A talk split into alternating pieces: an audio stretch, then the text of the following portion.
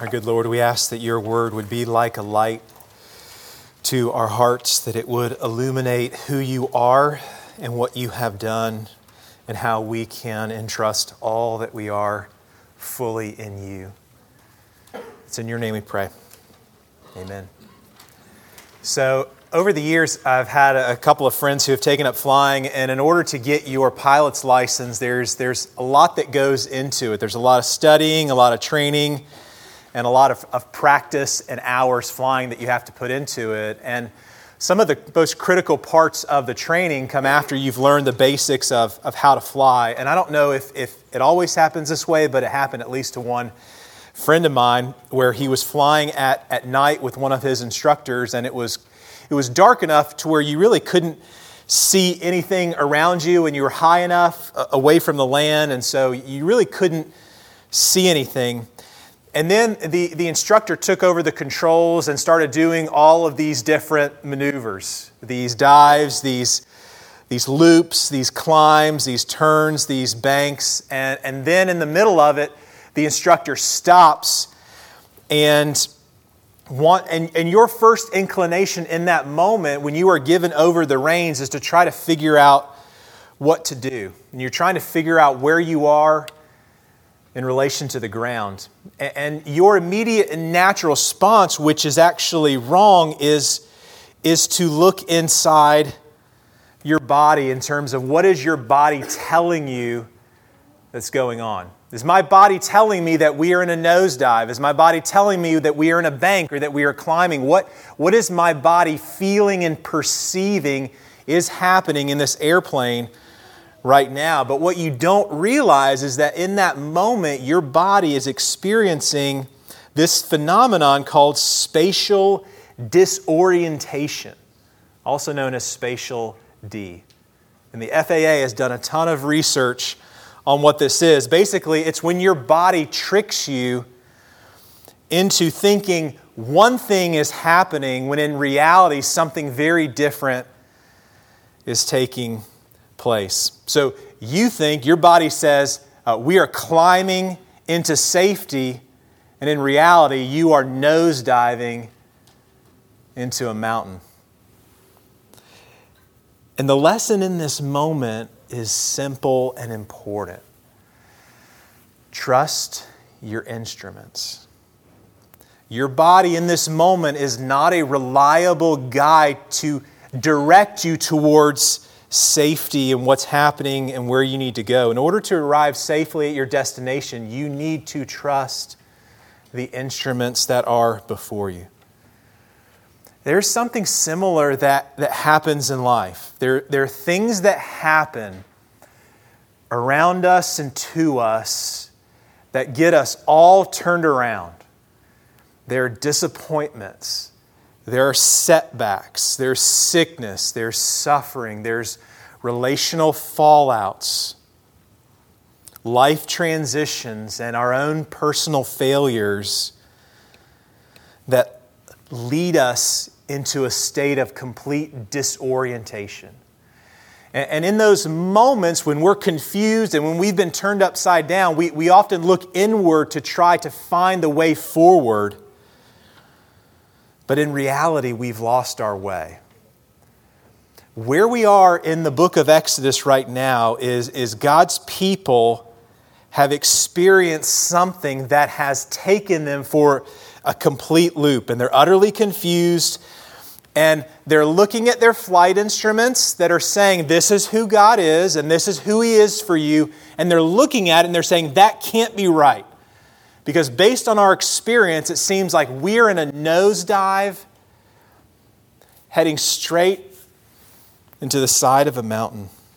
God says He's for us and He says that He is delivering us, but everything in our experience at this moment is telling us otherwise. So, what happens to us when the good news of who God is and who he says he is for us does not seem to connect with our reality, with our moment. What happens when there is, seems to be this great disconnect between God's character and who he says he is and what we are experiencing in this life? And that's the question we're going to be exploring this morning through our passage in Exodus. And I want to do this in three ways. I want to consider some big promises, I want to consider some broken hearts, and then finally, want us to consider the God who over delivers.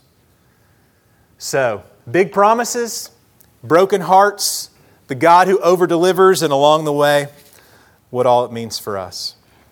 So, first, big promises. So, here's where we are so far in Exodus. If you missed all of our series up to this point, if you're new, uh, God's people are in trouble. That's how the story opens up. They're enslaved, they're suffering, they're experiencing violence against the most vulnerable in their community, against their own children, and they are helpless to deliver themselves to do anything about it. But God is not distant, God is present, He is there. And He says, I've seen the affliction of my people. I've heard their cry. I know their suffering, and I've come down to deliver them. And God comes to find Moses, who is not looking for God, but God is looking for Moses. And He says, I'm actually going to send you to be a part of this deliverance, and I'm going to be with you. And Moses tries every way he can to find a way out, saying, ultimately, God, just please send somebody else. But what we saw is that God, his plans for Moses and his plans for us are much bigger and better than we have for ourselves. And so Moses goes, and God says, I'm going to be with you, and I'm going to do this amazing deliverance. And Moses appears before Pharaoh, and he goes toe to toe with the most powerful person in the world and the most powerful empire. And he says, Thus says the Lord God, let my people go. And Pharaoh says, No. And at this point, Moses and the people and us as a readers are expecting this is the moment where God shows up. This is the moment where God delivers on all of those big promises that he made. And yet nothing happens. God is nowhere to be found. And Pharaoh is the one who actually takes action. Pharaoh makes their lives not better, but worse. And so now the people are completely confused and they don't know how to make sense of it. And then they turn against Moses and they say, This is all your fault. Like slavery was bad, but now you've come in the picture and have just made everything worse for us. Why did we listen to you and why did we ever think that trusting you and following you and following this God that you claim to represent was ever a good idea?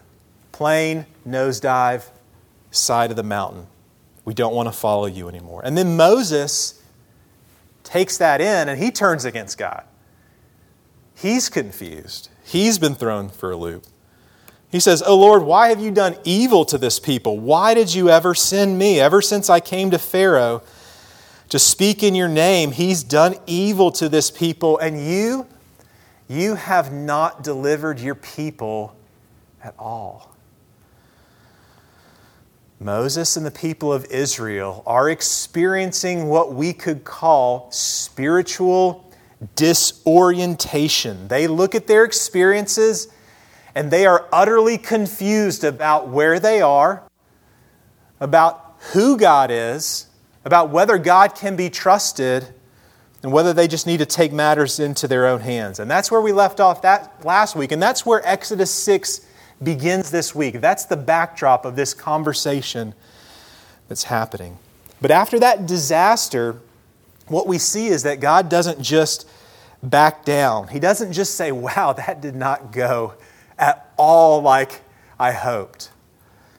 Um, sorry, I, I, I tried, I tried hard, I thought He would listen, but that's all I can do. God, God doubles down on his promises. Verse 1, he says, Now, now you're going to see what I will do to Pharaoh, for with a strong hand he will send you out, and with a strong hand he'll drive you out of this land. But he doesn't just stop there. God is very concerned with us and his people being deeply grounded in his love and his trustworthiness. And so he presses into them two foundational realities, working them in deeper that need to be worked into us as well. He says, I want you to find hope and security in who I am and in what I will do for you. Verse 2, he says, I am the Lord, and I appeared to Abraham, to Isaac, to Jacob as God Almighty. But by my name, the Lord, I did not make myself known to them. And the Hebrew here helps us out a little bit. Anytime you see the word Lord all capitalized, uh, behind that is the Hebrew Yahweh. And it's God's personal name. And he says, Up to this point, you've, you've known me in a certain way. But I'm about to reveal myself to you in a new way. It's not that the God that they are going to get is different, it's going to be deeper. Think about an iceberg. If you go up into the Arctic, you'll see icebergs floating everywhere, but all you see is the tip of the iceberg. God is saying, You have known me in a certain way as El Shaddai, as God Almighty, but you're about to know me because of what I'm about to do in a deeper, more personal, more profound way. My actions are about to tell you with vivid colors who I am for you. Verse 5 I've heard their groaning. I've remembered my covenant, and I remember the covenant promises I made to them. And now let me be clear on what I am going to do. And this is, notice what God doesn't say here. He doesn't look at his people and say, you need to do this. You need to do this. You need to do this. In order for your rescue to happen, here's what you have to do to accomplish it. Seven times here in the short span, we hear these words I will, I will, I will, I will, I will, I will, I will, I will. It's like a drumbeat. I will bring you out from under the burden of the Egyptians, I will deliver you from slavery. I will redeem you with an outstretched arm with great acts of judgment. I will take you to be my people. I will be your God. I will bring you into the land I swore to Abraham, and I will give it to you for your possession. That is what I will do. Those are big promises. If you're hearing those, you can say, This God is our God. We are His treasure, and He has just promised to do for us what we cannot do for ourselves. And at that moment, you would think that the response would be one of relief, one of hope, one of joy, one of gladness. But that is not the response we see. Which brings us to our second point. There are big promises, but what happens when those big promises find their landing spot on some very broken hearts? So, in Charles Dickens' famous novel, Great Expectations, one of the main characters is a woman named Miss Havisham. And at one point, she was a beautiful and wealthy young woman and set to be married to a very promising young gentleman, but on her wedding day, as she is getting dressed and prepared and full of joy and anticipation at what's about to happen, she receives a letter. And it's a letter letting her know that she's not going to be married because her potential husband has left her and has actually uh, swindled her out of her wealth. And this unexpected event is so crushing that it just stops time for her. So in the novel, you meet her years later where she is all alone in her home, but she is still in her wedding dress. She's still wearing just one shoe. The wedding cake that was prepared on that day is still in her room uneaten. And to make it even more dramatic, all of the clocks in the house are stopped at 8:40 a.m. The exact time that she received this letter. The moment that her world just stopped. And the few people that know her try to help her, but she's stuck. What happened is this, this hard experience of life, of suffering, of hardship, it met with her heart in such a way that it broke her, and that brokenness and that suffering just led only to more hardness and more stuckness. What it led to is a heart that cannot be moved by good news. And her suffering comes to define her in every aspect of her life. And it's going to have devastating effects on those around her. God's people have suffered greatly.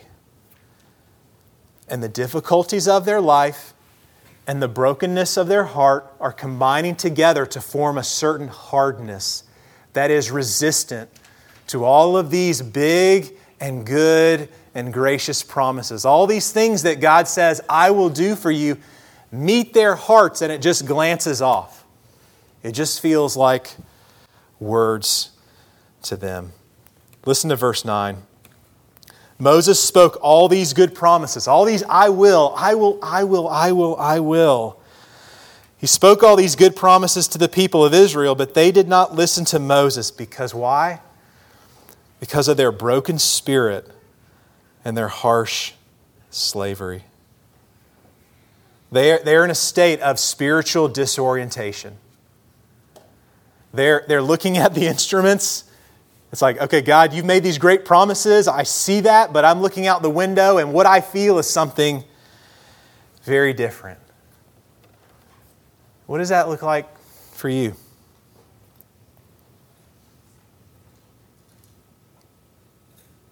God, you say that you love me, but it feels like you are indifferent or angry. God, you say you're with me, but I feel all alone.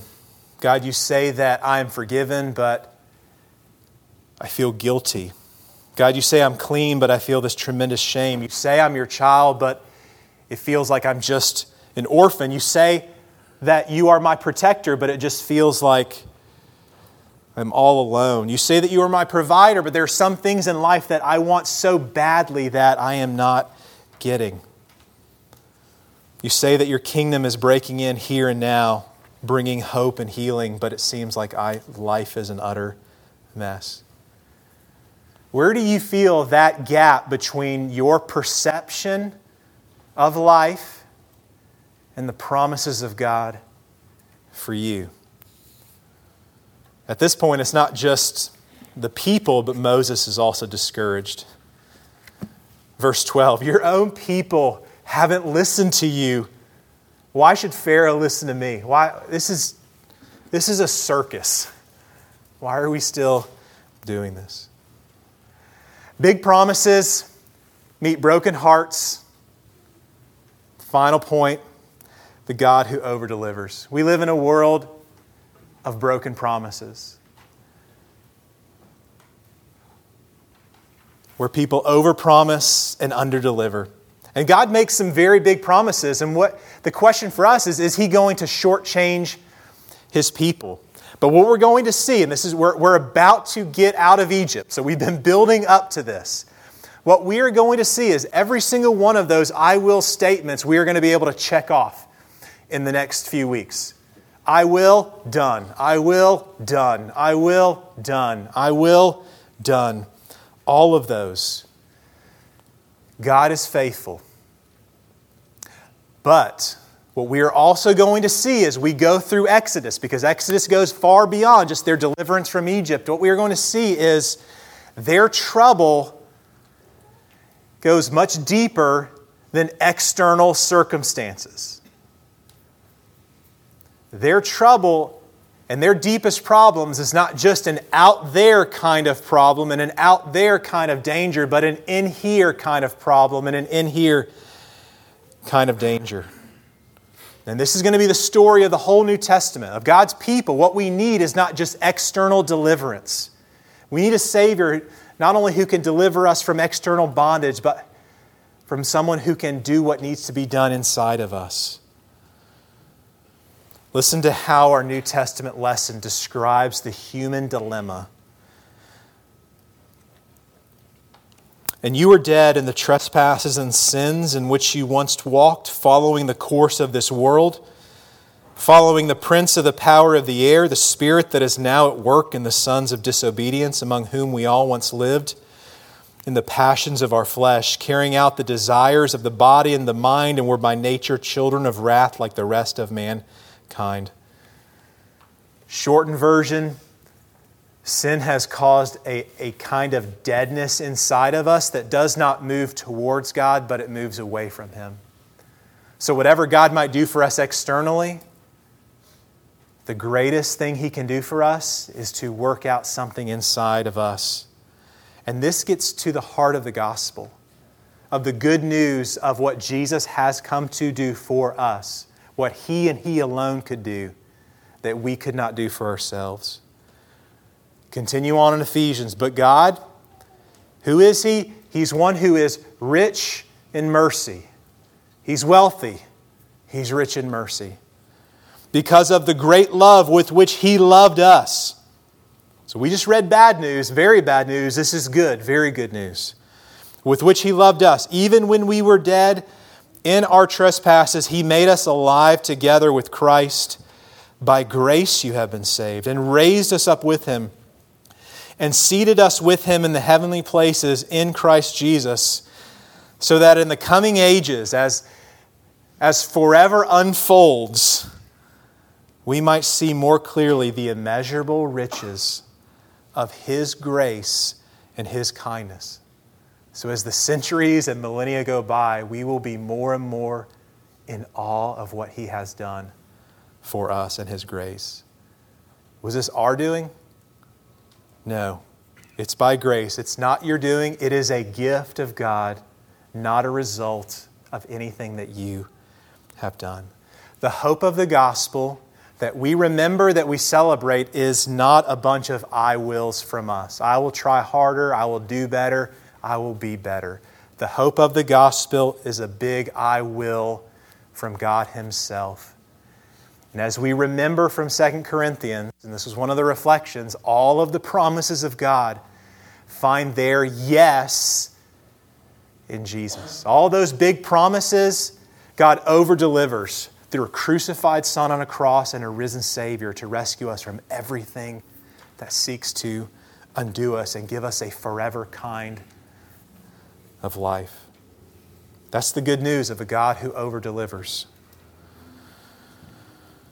When you find yourselves in these places of confusion, hurt, and disorientation, where do you look?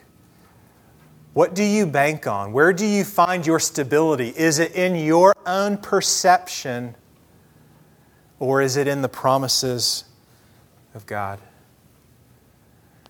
I'll close with a personal note. Um, I live so much of my life here in this tension.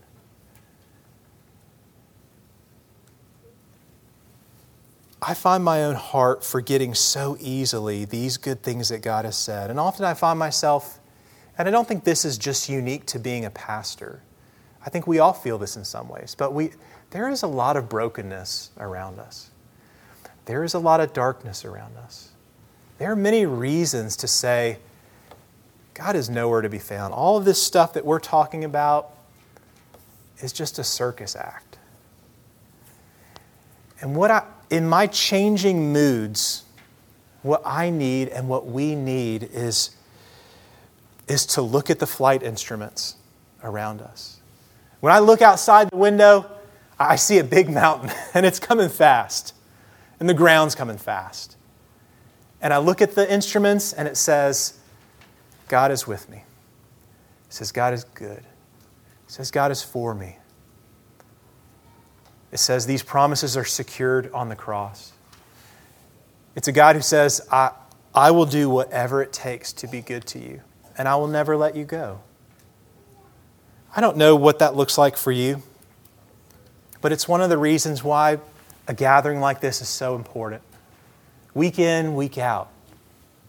To why hearing these words day in and day out, of why community is such a valuable gift because we all experience this kind of disorientation so easily, and we are hungry and thirsty and desperate for good news. Let's be a people who, who remember and celebrate and press this and pray this into one another.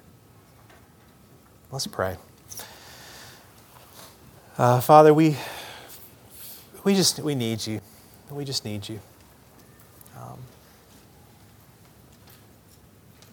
I pray you be everything that you've promised to be and more. And it's in your name we pray. Amen.